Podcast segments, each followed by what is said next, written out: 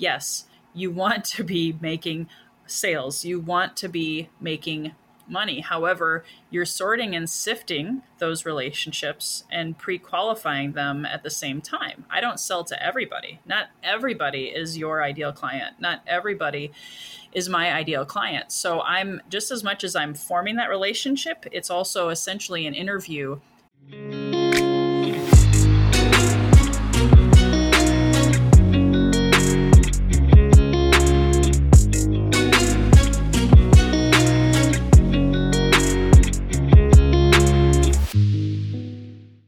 Once upon a time, there were tens of thousands of makers struggling.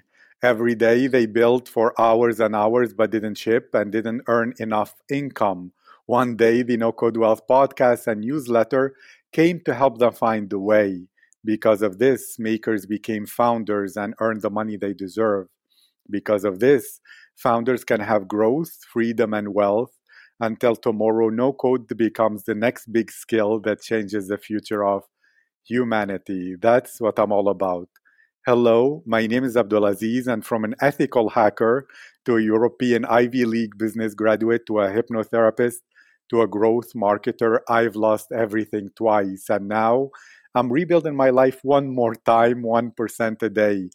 The No Code Wealth podcast and newsletter are for the makers and founders who have the proactivity, perspective, and persistence to go on this journey with me and get from experts as well as the experiences of other makers the answers about money, marketing, and mindsets so that makers become earners, earners become founders, and founders get freedom and create wealth. And thank you so much all for the support. This podcast is now ranking nicely on Apple in the entrepreneurship category, top 200 in San Francisco, top 60 in Germany, top 50 in the UK, top 30 in Sweden, top 25 in a tie, top 25 in Italy, and top 25 in India. So keep going, rating, showing love, reviewing, and subscribing. My guest today is wonderful.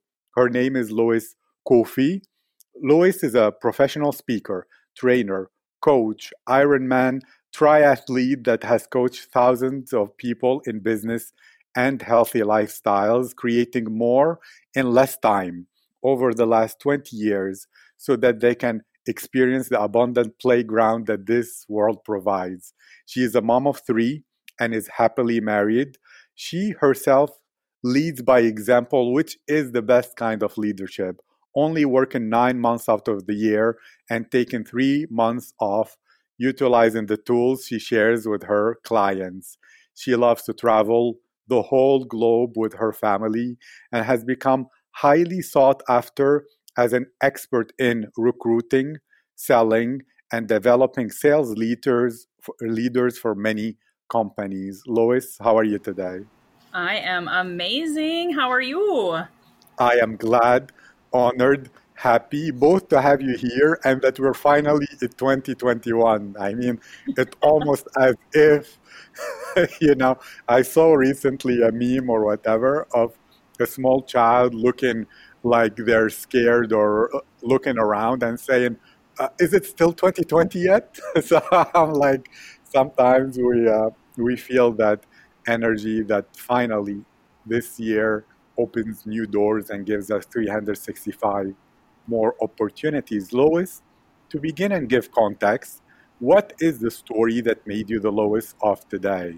I love that. Well, first and foremost, thank you again. That was a beautiful introduction, and I'm so honored here. I'm sitting in, in San Diego, California. I don't even know what time it is over there where you are, and I, I, I just love this global community um, that we have now here in 2021. So I'm honored to be here today and share my story. You know, it it's funny. Um, you know, we learn the most, I think, from our failures and I've had my fair share of those and I really have a lot of compassion and empathy for people especially after 2020 and this pandemic that we have found ourselves in. So I'd love to share um, a deeper version of my story if that's okay just to to really connect with your audience that you guys are not alone. Um, and I love what you shared too that you've you started over or, or you know lost and, and started over you know two times I, I feel like i've probably done it at least four maybe five times i'm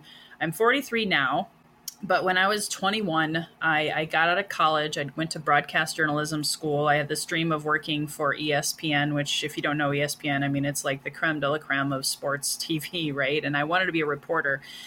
And I loved speaking and writing. However, when I got into the industry, I didn't realize how toxic um, it was. And it was it was pretty pretty intense. Like they wanted me to work nights and weekends and then they wanted me to work overnights. And i was starting to see and even just the first few months where my health was was starting to feel compromised and people were like lois you need to get out. You need to to go live life. You have so much going for you. And they saw something in me that i, I maybe didn't quite see in myself. And i actually was very impressionable. I said you know what?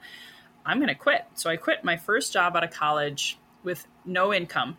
And I was fortunate. I, I came out of college pretty much debt free. I, I, I, paid my own way. My parents didn't support me on any level. So I had to be independent. I had to figure it out and find solutions, and, and I got it done. However, when I got into that situation, I was I was like, huh, I wonder what I'm going to do for the rest of my life. You know, you would go to college for one thing, and then you're not so sure it's really what you want to do. It, it can be um, alarming. Um, and so when I, I, talked to some friends and they said, Hey, my, my son's in real estate. Why don't you go talk to him? He's looking for a virtual or not a virtual assistant. Um, he's looking for an assistant. So he hired me for 10 bucks an hour, um, which wasn't still maybe isn't a lot of money, but it was, it was some cash.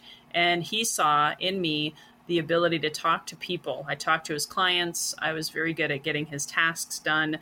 I was very coachable, and he said, I want you to be on my real estate team. So that was the beginning of my sales career. And I, I am a sales coach. Uh, I, I pride myself on calling myself that because I see that so many people um, they don't like the word sales. They they fear it, and uh, it puts a lid on their potential of of their income. And and I'm a, a lead generation expert. I got into real estate and I worked part time, and I made six figures in that first year. This was all the way back in 2000, and it was because I was very clear on serving people, service versus quote unquote sales. A lot of people don't like the word sales, so I call it service. And I continued to climb. I made multiple six figures. I actually became a sales trainer in a real estate office at age 25. And so in my mind, I was like, hey, I'm going to be a millionaire by the time I'm 30. If I keep this going, um, I invested in real estate. I opened up a mortgage company. I had a sales team. I had a full time staff. I had a gorgeous office. I was building my dream home. It was a million dollar home. And, and this time I was living in Phoenix, Arizona. And sure enough, I had from 2006 to 2007, I basically went from the highest high to the lowest low. I was blindsided. I lost everything. My business partners skipped town. I was left holding the bag. I had my bank accounts cleaned out. I was taken to court. I had my wages garnished.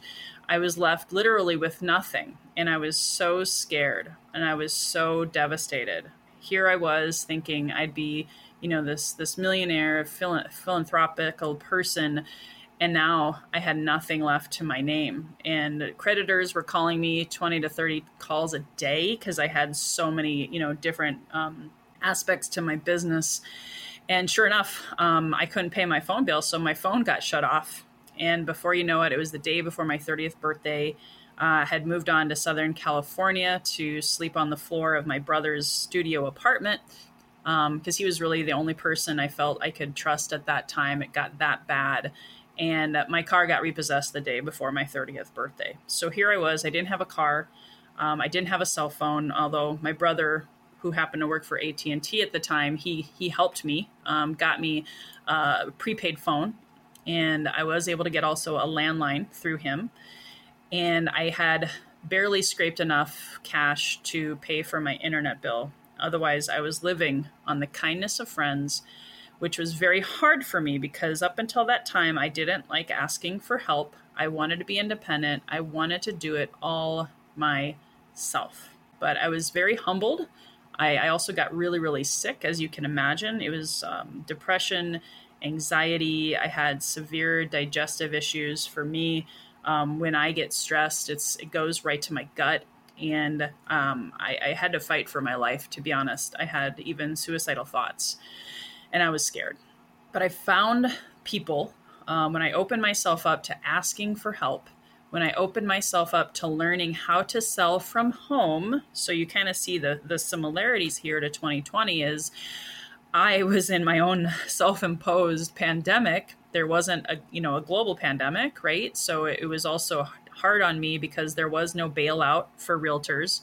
Um, you know, I didn't get any help. Like uh, in America, we do have you know some some assistance from the government and helping people through the pandemic. Well, I got I got nothing, and I had to build rebuild all over. Never having done any kind of internet marketing, any kind of uh, coaching or anything virtual, but I did it. I created my first coaching course. I started speaking. I wrote a couple of different books. I even taught a college course. I met my husband. I started a family. And then at the end of the back end of that, it took me five years to recover my health.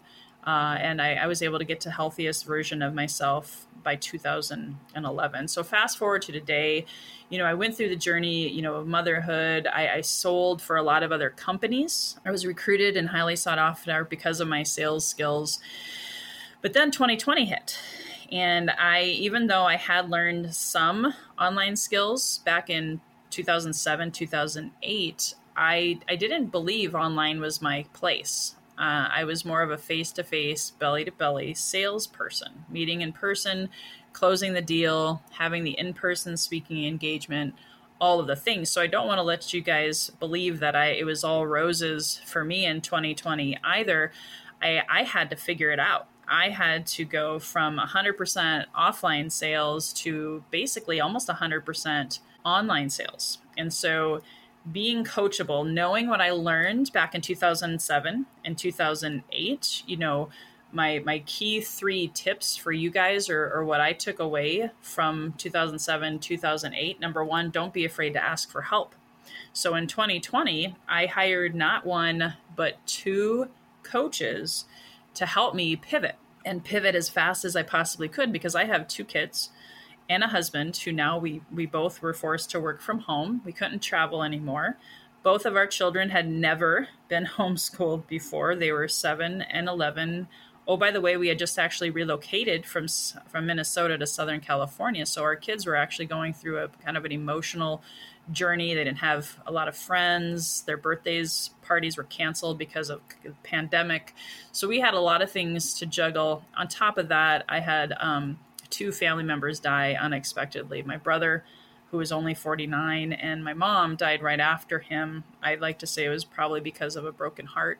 And both of those deaths broke my heart. So I was also juggling grieving. And I know there's a lot of people out there who are struggling with lost loved ones and, and maybe lost jobs. Maybe you feel like you lost your mind. So it goes back again to had I not done step number one and asking for help, I don't know if I would have had, I, I humbly say 2020 was probably my best year ever um, from a financial standpoint because number one, I asked for help. I got the right support, the right mentorship, the right guidance. Number two, you know, I was able to pivot through the online world and embrace podcasting for the first time. It's so cool to be on this show. I'm a brand new podcaster. I, I launched in July but I was able to learn new skills. You know, that's tip number two. I was able to learn new skills and be able to embrace the opportunity to go from asking help, knowing nothing about podcasting, also nothing about email lists and email campaigns, nothing about landing pages. And I embraced all of that. And that helped me incredibly from a financial perspective. I had to learn a lot. Um, but then, three, was I was able to also create a tribe. By having my own tribe online and through my email list campaign, um, I was able to create leverage and be able to f- juggle this new normal, be able to go through my grief therapy with my therapist, to be able to still homeschool. I'm not great at it, but I enjoy now being able to spend some more time with my husband, my kids, and those are the big three takeaways that I learned from 2020. And I'm I'm still growing, I'm still learning, I'm still pivoting. Um, but those three things are kind of my takeaways and what I want to inspire your listeners with today. So thank you for allowing me to share all that. You are welcome. It's a wonderful story, and I can relate to a lot, especially when you spoke about your gut being the most impacted part of being stressed or being in a crisis, which is somewhat of a hereditary thing in my family. So I have to be careful about stress turning into ulcer or whatever that Mm. correct thing would be. Then you mentioned something important, which is people don't like the word sale, uh, the using the word sales, Mm. and that you know you use instead sometimes being of service. I think you mentioned that. Well, can you speak about what blocks or limits or limitations, limiting beliefs people might have about sales, especially business people? What perspective do you have that corrects this? And why and how is sales so important? Because I remember actually the first time I spoke with you, I said, look, sales without it, businesses will fail. Let's share your own perspective on what selling is, what are the fundamentals, so that it's demystified and therefore not an unknown and not a taboo or a negative thing in the minds of the listeners and of people in general. Awesome. Yeah, that's man, I could probably talk hours on that alone.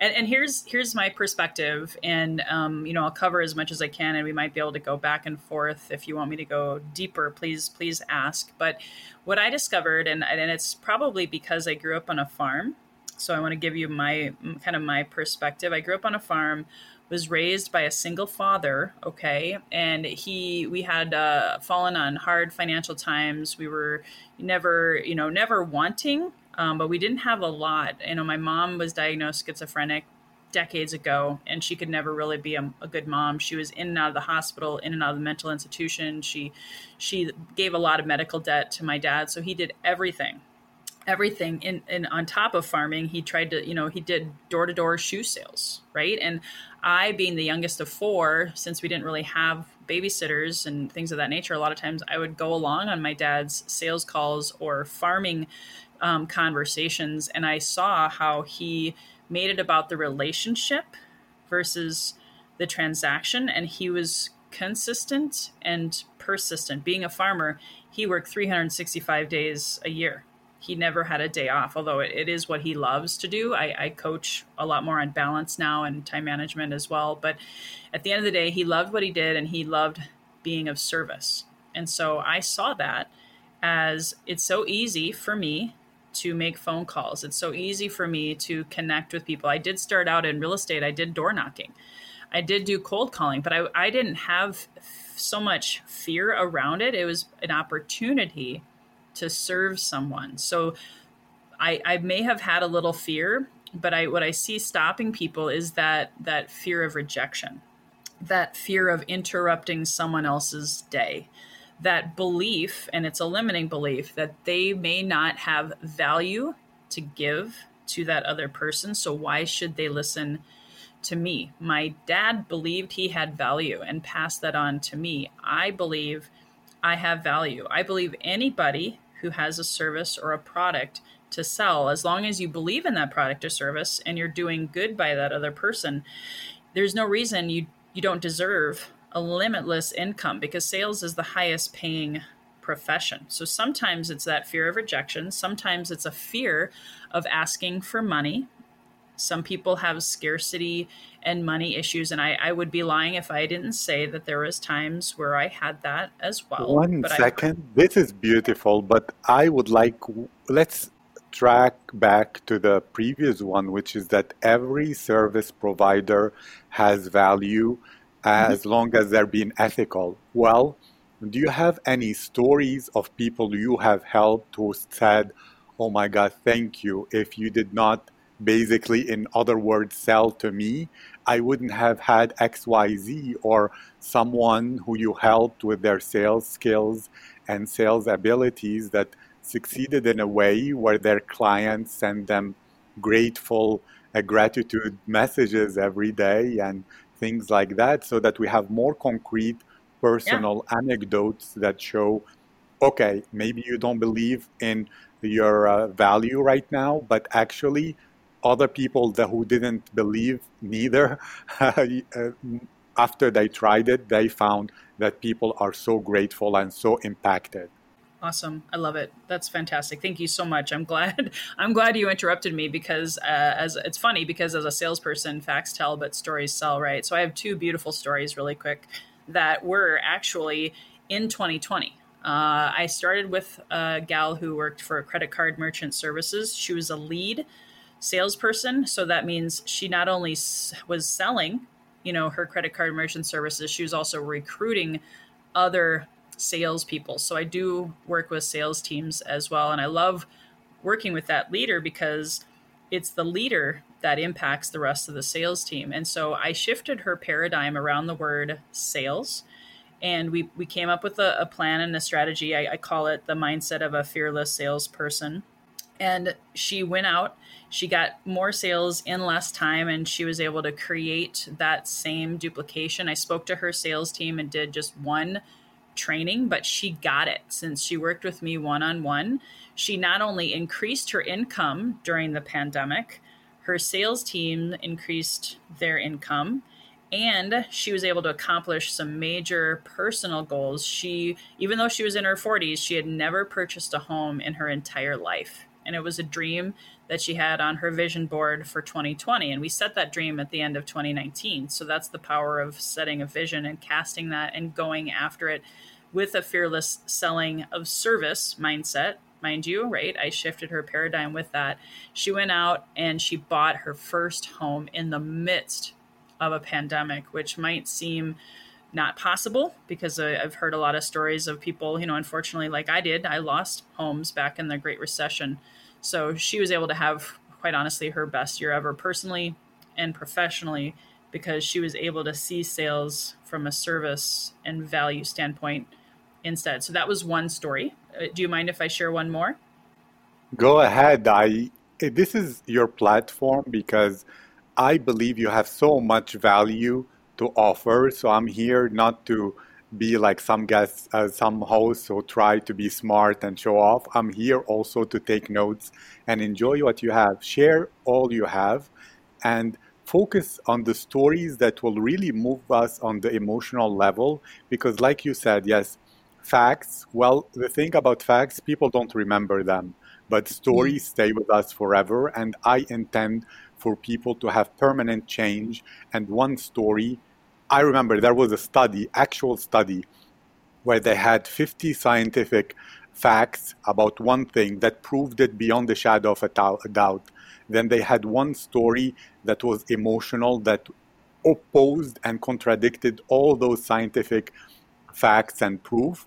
And people believed the story more than those 50 uh, preponderance of scientific proof. So to me, I want the listener to be impacted, not just to fill their brain with good info that maybe later on they just see a, an inflammatory tweet and then it goes out, out their heads and they focus on the emotions, but the stories, that stays. So please share. I love it. Awesome. My pleasure.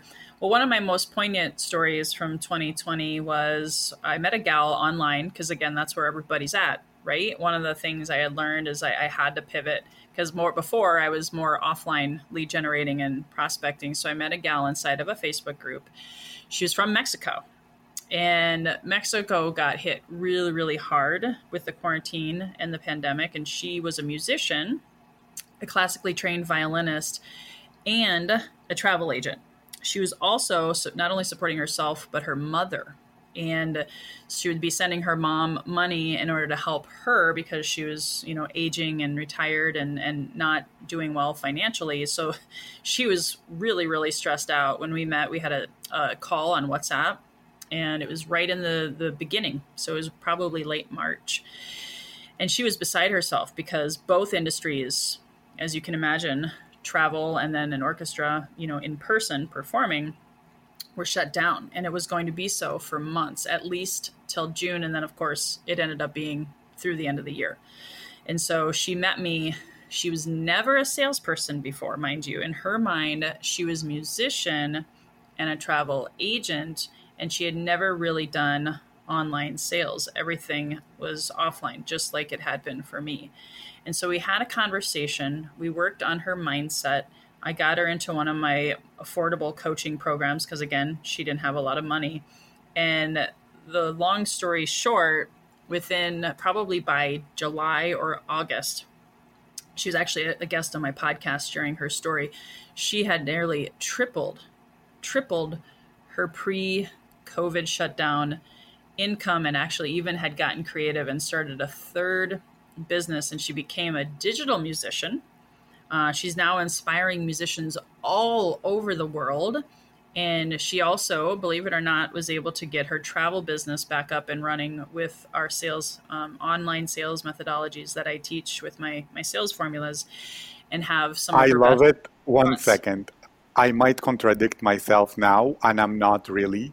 But for people, you know, to understand, because when you use each time you use the word sales and you put the effect, I'm pretty sure that a lot of people will imagine a sleazy salesman making more money, which is not really true, but it's because of the subconscious biases and limiting beliefs.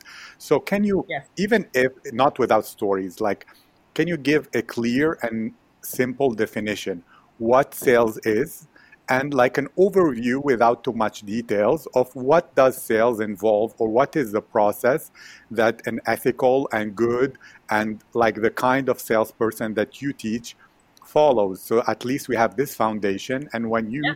speak about the successes some people will not be thinking oh of course i'm sure you are just pushing the door in front of their faces and just putting yourself there and being aggressive and etc. So I know you're kind. I know that's not your style. So can you please define terms first? Oh, I would love that. Thank you. Thank you for allowing me to coach because that's. I come from a, you know, I, have coached runners and athletes and health and fitness and salespeople. So I come from this place that I really love to teach. Uh, so first things first, when you're when you're connecting with someone, you it's really about hard heart centered service sales. Okay, I'm going to save that again.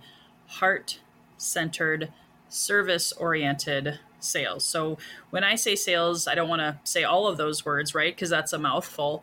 However, if you're leading with your heart, and again, that's where the belief in yourself, the belief in your product or service, that's what I call the fearless sales mindset, is really coming from that place of heart centered serving. Okay, so that's step number one is focusing on that mindset.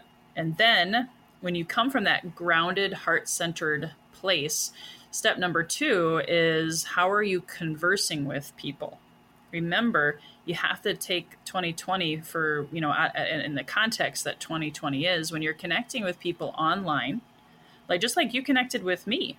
Um, we connected at the heart level and you came from a service oriented place and here we are today right it's about forming that relationship. And I, I, don't know if you've heard of this acronym, but FORM is actually an acronym that I teach my clients, and anybody can use this. It's super simple. You know, number one is when you're connecting with someone in a, a chat room or even if it's maybe a Zoom networking event, first ask them, you know, not just what do you do, right? How is your family? That's the F. Family or friends uh, those are the kind of things that people love to talk about because they're so proud of their family. They're so proud of their friends and their relationship. And it shows that you care more about them than the quote unquote sale, right? That's where the, the sleazy, pushy sales person would go right for the jugular, right? They'd be like, hey, here's my link. Here's my product. Here's my service. Buy, buy, buy, right? This is all about the transaction as opposed to the heart on the other end of the computer, right? So forming that relation starts with how's your family, then the O, how is your career? How is your occupation? That's what O stands for. Checking in because you don't know if they just lost their job or their spouse just lost their job or going back to the family maybe someone was just diagnosed with covid maybe maybe someone died i was in the midst of losing my brother my brother just died and i had a guy who was sending me messages on facebook he didn't ask me even how I was doing. It was, hey, you want to join my team? Here's my link. Watch this video, right? And I finally had to block him because I was in so much pain and I was I was grieving and he didn't even seem to care. I'm, I'm sure if he knew what was going on, he would have he would have calmed down. But I even had messaged him back and said, "Hey, now is not a good time." I didn't say why, but he could have said, "Well, what's going on? I'm so sorry. Is everything okay?" You know, again, coming from that human, spiritual, heart-centered connection is so so important, even online. So you never assume everything is okay. You check in with their family, their occupation R is another letter where you you don't have to do it, but you could say something casual like "How was your weekend?" or "What are you doing this weekend?" That's recreating. What is what do they like to do for their hobbies? That all falls under the R question. Really, just connecting with them, and then the M of form that relationship is what is your mission? What is your message? Essentially, what is your passion or your dreams, your goals, your hope for the future? And I've used that acronym, uh, sorry, acronym ever since I was in real estate. Every single industry that I've sold for, every company that I sold for, and now, especially in the times of the pandemic, when you're coming from that heart centered, connected place, people, again, you've heard this phrase before, I'm sure, is people don't care how much you know until they know how much you care. And to me, that's the definition of heart centered, service focused sales. And when people see you for you, and they see your heart and they feel that energy over the email or over the messenger or over over the zoom it's all about energy right? People feel that even if you're not in the same room. They know you're authentic. They know that you really care about them not the money on the end on the back end. And then guess what? They will give you a lot of money and and that's how I helped um, these two examples that I shared with you, especially the gal from Mexico, because she was really scared. She she had never really been a salesperson in her mind before, so we had to work through that and helping her understand that she had value and she was a caring person. And once she shared that caring uh, personality with people, she she was able to, like I said, triple her income. So that's that's the, the simplest part. Thank you. No, I'm not trying to stop you, but there is something, and this could be a hard question, and I like it so that I would like to know your answer to this. Sure. Look, human beings, people, the mind, it works based on patterns. And what some people say about starting with kindness, which is very good and I support it. I'm not saying, but I'm playing the devil's advocate so that you answer it. They say, look, if you begin with kindness and then suddenly you have to tell them about money and payment, you are breaking a pattern and therefore it will just work that it will scramble the expectations in people's brains and therefore it will not work because it's not congruent or consistent. But if from the beginning they know okay you have something to sell then when you ask for the payment, it's not shocking or unexpected, and therefore it's more likely to work. While other people will say, of course, but if you lead with a sale, that's the only thing that you value in people, and they feel like objects and uh, w- walking ATMs and wallets, and that's not humane. So, right. to you, how do you answer either or both of those, especially the ones that say, look, if you're so nice and friendly and people don't really know that you will ask them for a sale, when it comes time to do it, it's like too incongruent or shocking, or it seems like you began with a hidden agenda when that is revealed. So, how would you answer this?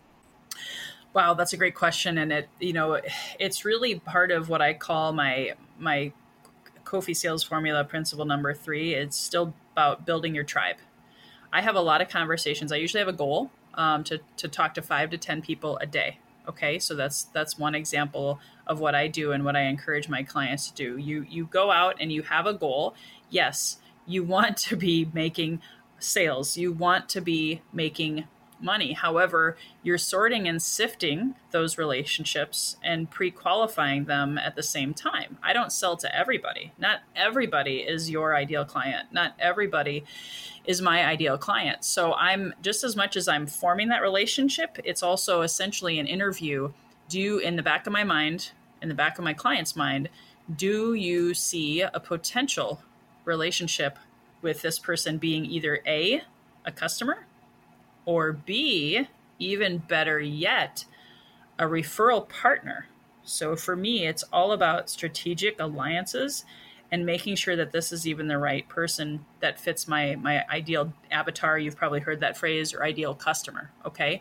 So i'm sorting and sifting along the way. And then if i feel like there's a good connection if i feel like legitimately i or i tell my clients this is there value that you believe you have to give that person do you have a free gift do you have a lead magnet do you have a, a free consultation? Do you have a Facebook community? Right? So there's strategy that is, you got to follow up with strategy. You're not just sell, sell, sell. You're not, that's not the goal. So I get them into my either my my free Facebook community, my positive, supportive, healthy and wealthy and wise. It's actually my podcast community. So I can give value, give value. It's like Gary Vaynerchuk wrote that book, Jab, Jab, Right Hook. You know, give, give, ask give, give, ask. And most sales happen on the fifth to 12th contact anyway. So I make sure, again, intuitively, is there value? Is there a potential relationship here? And then I take them down my process. So I have Uh, a eight step process that I teach my clients. And it's all about nurturing the relationship, giving value, asking for the sale at the appropriate time, and or if they don't want to buy from me or there's no potential there, I don't push, right? I give and I take it away. I'll even say, hey, you know what? Abdulaziz, if, if you found someone who is struggling with their sales right now amidst this pandemic, do you have anybody that you would refer them to as a resource? And let's say you said no. I'm just going to pretend that you said no. Then I say, great. I would love to be your resource. Could I add you to my email list? Would that be okay? Or do you want to be inside my Facebook community just so you can continue to be inspired, be encouraged, and receive value about sales and improving your sales mindset? Or, and, and there's always a few different words. It depends on the person. I'm just using that one example. And if they say, yes, I would love to refer people to you, or yes, I'd love to be in your community, or yes, I'd love to be on your email list, then I know I did my job. Because again, it's not about sales. It's not about closing the deal on the first, second, third, or fourth, or fifth touch, because I know that it can take more time, more touches, and more value given. And that's the system I have in place for myself and what I pass along to my clients. So I, I hope that answered the question. It, it, it's not selling to everyone, it's not being a sleazy salesperson. It's about courtship, right? If you if you're married, um, you probably didn't close them on the first date, right? you did a little dance. You took them up that mountain of determining if you can, you know, if they have a need that you can fill and authentically closing the deal by asking for the sale at the right time. Thank you. So, to verify I understood correctly, you meet around 10 people per day and you're sifting through to find either the ideal clients or people who would be great referral partners. And what you do is you bring them into your sphere of influence, as Andre Chaperon would call it, or your community, where you keep adding value, understanding that the sale doesn't come until the sixth or eighth or more contacts. And then at the right time, only then you make them an offer to help them when they have shown a need and readiness to buy. Uh, did I understand this correctly? A hundred percent. And this is a phrase I'll share with you and your audience. You want to think like a hunter, work like a farmer. I'll say it again think like a hunter, work like a farmer. In this analogy, what I mean by that is, you know, I grew up on a farm, so I saw my dad, you know, tilling the soil, planting the seeds, water, sunshine, and then there was a harvest, right? And that takes time. So that's the analogy of the 5 to 12 touches. However, if I see that someone needs me today and they've they've they've made that clear, whether they verbalized it or I saw something in their messaging and I ask about them, you know, sales is all about asking and consulting questions and being curious.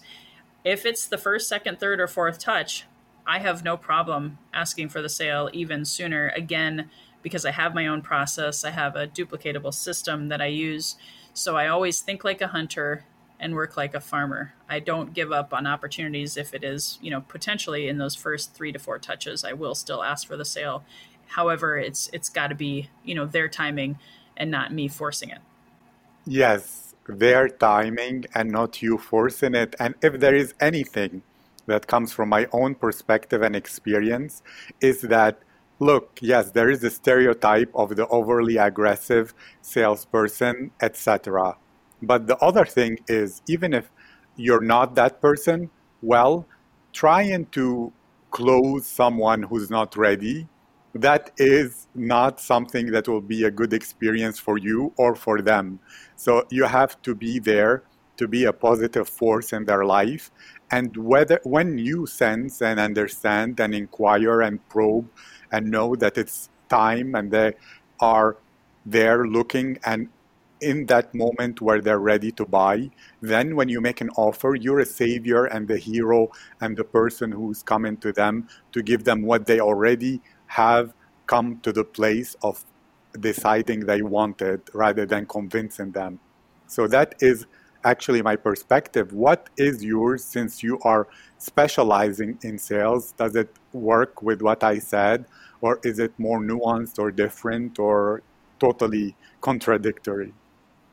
No, no, hundred percent. I um, if if we had a visual, I could show you right now. But I have I, I call it my eight by eight system. Um, I take everyone through that process that goes along with the hunting and the the farming analogy. But no matter what, it, it's all about their timing. Um, I I always always allow them to self discover uh, what is the best timing for them. Fortunes in the follow up. It, it's the name of one of my courses. So you just have to have a system for that follow up. And I believe he or she who follows up the most will always win in sales, especially if they're coming from that service oriented, heart centered place. This is great, actually. I, I'm a very calm and cool and nice person. And one time in Twitter, someone was saying, oh, it's so nice. I have taken the people who didn't buy for uh, 90 days and I deleted them all from my email lists to clean it. And I was like, no, that's such a lost opportunity. Follow up forever because we all have stories of people who, even after three years or five years of not buying, suddenly they come and buy everything and become your best clients. Why do you deny them the opportunity? And secondly, I said, what if it's like the secondary fake email of someone important like Bill Gates or Elon Musk? You never know. So you're stopping connection with such people just out of thinking that to clean your email because some guru said every 90 days you should delete the inactive people who are not buying. Uh, it's wise. Um, so people are saying, no, that's so bad and if they didn't uh, buy in 90 days they're not interested. Why do you bother them? Etc etc and i said well you're adding value you first. You're not bothering them. Second they signed up. So they're not spam getting spammed or anything. And third maybe they knew they'll be interested next year and they joined today. How do you know? So follow up. But they were like no you're so wrong. And uh, blah blah blah all that stuff. So i'm like i don't know. To me it's a philosophical thing. Whether you are someone who will not lose any opportunity or you're someone who is willing to squander opportunities, and that is a difference uh, that is more philosophical. That was my answer. What do you view this? And I accept if you say, Abdulaziz, you're totally wrong. That is absolutely wrong. I accept, and it's fine. I don't need you to be like, yes, because you're a guest here. Uh, what is your perspective? Yeah, no, you're 100%. I um I do have a process. I call it the I mentioned it earlier, but I didn't clarify what that meant. So I, I do have a sorting and sifting and qualifying process. I call it the ABCD effect. I do believe, uh, like you, I followed up with people for three years before they bought. Uh, two years, you know, different times. It's not always on the fifth to twelfth touch. It might be on the twenty fourth or the fiftieth touch and I'm more excited about the referrals anyway. If if they refer me, uh, you know, if they can become a good referral partner, right? That that's valuable or invaluable to me. Um, but going back to that ABCD, I, I sift and sort and see if I can move the needle up higher. And A is someone who's who's bought for me. Um, B is someone who says they're interested but they're not ready yet. And then a C is someone who just maybe got into the the funnel or the pipeline or into my community. And so the more touches I get to them, the easier it is to qualify them up the ladder faster. So I am still intentional about serving because I believe I can help them. I believe I can help them in ways that that they may not always even know, right? So I have free offers. I have really really tiny offers so that if they wanted to spend just a tiny little bit of money with me, then I know that they're still interested and I can move them up that ladder towards towards an A. And then there's the times where um, there is a phrase in sales, and sometimes people might be offended by this, but we say we follow up until they buy or die. And I, I don't mean that in a morose way, okay, especially in light of everything that's happened in the past 12 months. But I say I follow up until they buy or I delete them. That's the D of the ABCD. If I find that there's someone after I've done the the courtship or the dance of finding out if I feel like I could serve them or they could at the very least be a referral partner. Maybe I don't like their their attitude or maybe I feel like I'm absolutely not at all um, a part of their tribe. I will delete them. The the D stands for delete them from my list forever. Um, if they come back into it for one reason or another, that's great. But I'm all about sorting, sifting, and qualifying, and being intentional and moving up up to an A. Um, you know, in a shorter, compressed time frame. But absolutely, I believe in follow up for years because I'm not going anywhere. I, I, know I can be a resource for five years, ten years. Whenever they're ready, I'll be there for them. I love it. And if you said I'm not going anywhere, it suddenly reminds me I was reading the newsletter from Greg Garber, who does the seductive selling thing, and it's different. It's not like really about sales, it's more about uh, copywriting. And in there, he says, well, spammers and people who have shady intentions are there for a short time and gone. So just by sticking there and staying following up for longer, you are proving that you are an honest person because you're showing that you have longevity and consistency and staying in there. And to change the subject, as a final question, two things. One, you spoke more than once about the importance and the value or how invaluable it is to have a referral partner. Can you comment on this? Why is it so valuable so that people understand the value there? And second, any concluding remarks to leave uh, my audience with, as well as links so that they can find you, discover more about what you're doing, what you're up to, and maybe check out your products. Oh, yeah, you're so sweet. In fact, I have a free gift for your audience as a thank you for you having me on here. I'd love to share with your tribe also, if that's okay. Perfect. Okay, cool. So, going back to your um, your question, uh, and uh, forgive me, I want to make sure I answer it correctly. Can you repeat your question one more time? I was taking notes, so I made sure I said everything, and then I lost track of your um, no problem. It, it's simple. I just talking about referral partners. Why are they okay. so invaluable? And then after that, any concluding remarks or thoughts you have, as well as the gift and the links. Perfect. Okay. Well, I've been in uh, business for 22 plus years, and ever since day one, um, and, and I have to say thank you to my mentors and coaches out there because they they taught me this, and I actually wrote a book entitled "No One Succeeds Alone." And there's there's John Maxwell who said teamwork makes the dream work, and so I found out very quickly when I was in real estate, and still fast forward to today. It's so much easier to have referral partners because they know your last customer before you do. They can save you time and money they can make you time and money. So what I mean by that is, for example, when I was in real estate, I had a mortgage person. I actually had two. I had an insurance agent. I had a, a you know different um, home stagers. I had home warranty people, and I had a, a conversation with them when I found someone that I really really jived with, and I felt like you know our values were like minded. We gave good service. Sometimes I would test them and see if they would be in my top two or three of those categories and I would say, hey, I really like you. I like what you do.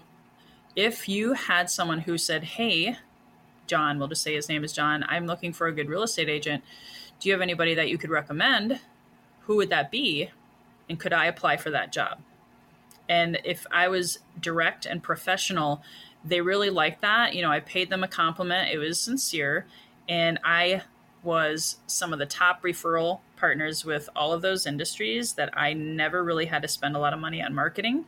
I got, I, I did never, believe it or not, in real estate, I never worked nights or weekends. And I still pride myself on that now. I am a huge believer that balance is possible because I care about my family and I want to enjoy this life and create a life by design. And so those referrals that come in, I didn't have to pay money for. And in fact, in some cases, um, they, I could even give referral fees or you know different situations so they get compensated for their referrals. That doesn't happen in every industry. And it's what i do still to this day because leverage and get, having you know mastering my time is super important to me. So now i i do affiliate partnerships. I do joint ventures. So that again everybody's making money together. The referrals are usually pre-qualified so i don't have to worry about it, you know if this person fits my tribe or if, if they're already pre-qualified as a referral then usually i can close them 100% of the time as opposed to a, a colder lead or someone who may not know me and it needs to take them through that abcd process. So again it saves me time makes me more money. It, it's a, an exchange of energy flow. Um, deeper relationships and bonds happen as a result and then i'm that person's number one in this case in day and age i'm a sales trainer so i'm that person's number one resource and i can make a lot more money and again have more more balance in my life. So those are the and there's different i actually coach on it um, if someone is struggling with how to ask for referrals i can help people with scripts and how to develop a referral rewards system I also have affiliate partnership programs. Uh, I, I, love being a resource for people. So, if anybody out there in your audience that has questions about how to build affiliate partnerships or joint venture things, um, everyone makes more money that way, and it's a lot more fun. Um, everyone succeeds together. So that's that's what I mean by referral partners and, and how it's really impacted me across all the industries that I've been in in the last 22 years. And then, um, as far as final closing remarks, I love to share my one of my favorite quotes um, from Jim Rohn that I, I, I sort of uh, doctored it up a little bit um, because of all that's happened in 2020 and going back to what I experienced in a lot of loss and in my homelessness and basically fighting for my life and rebounding and coming back again. And I know you've had that experience back in 2007. Um, I heard a quote from Jim Rohn, and it was discipline your disappointments discipline your disappointments, which is huge, right? Because how many salespeople, or or if you've lost your job this year or this past year, maybe your sales are down, maybe you got sick, maybe you got diagnosed with COVID nineteen, maybe something happened that you didn't expect, right? That happens almost every day. And if you don't learn how to discipline those disappointments, you can really, really hold yourself hostage and self sabotage yourself all the way to the bank. So being an outside observer, disciplining your disappointments, and then I added to Jim's quote by saying, and never give up. Never give up on your goals, never give up on your clients, never give up on your dreams, never give up on your health. Whatever it is that you may be struggling with right now as you listen to this, um, just remember those words discipline your disappointments and never give up.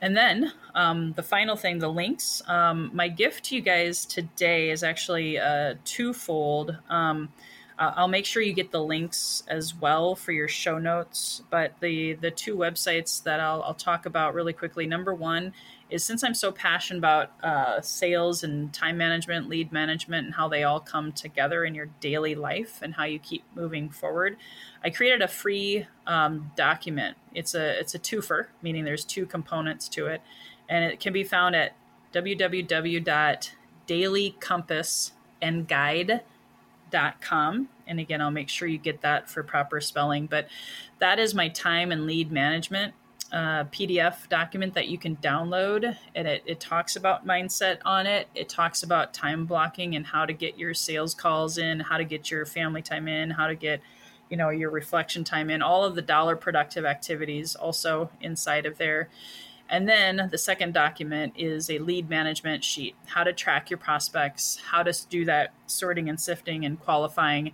And then I follow up with videos on how to use them, how to follow up with excellence, how to build those relationships. And then, of course, it does mean you'll get into my email list, be a part of my tribe. And I'm happy to share that with you guys for free. And then my other gift to you guys today does have a promo code, um, but it's my it's my um, uh, online email list and tribe building course. Uh, normally, it's thirty seven dollars. It's a four hour course on.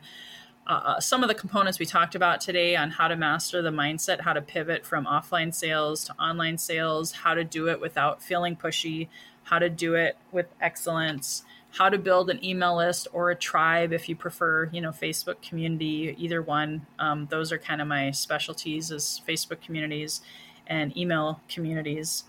And then of course how to start that process of building that list and then monetizing it forever through fortune in the follow-up email campaign so i'll get you that promo code it's list build all caps so l-i-s-t like tom build short for building, list build, all caps. And the website is listbuildwithlois.com. So so you don't have to pay that $37. My gift to you guys for tuning in today and being a part of this amazing podcast.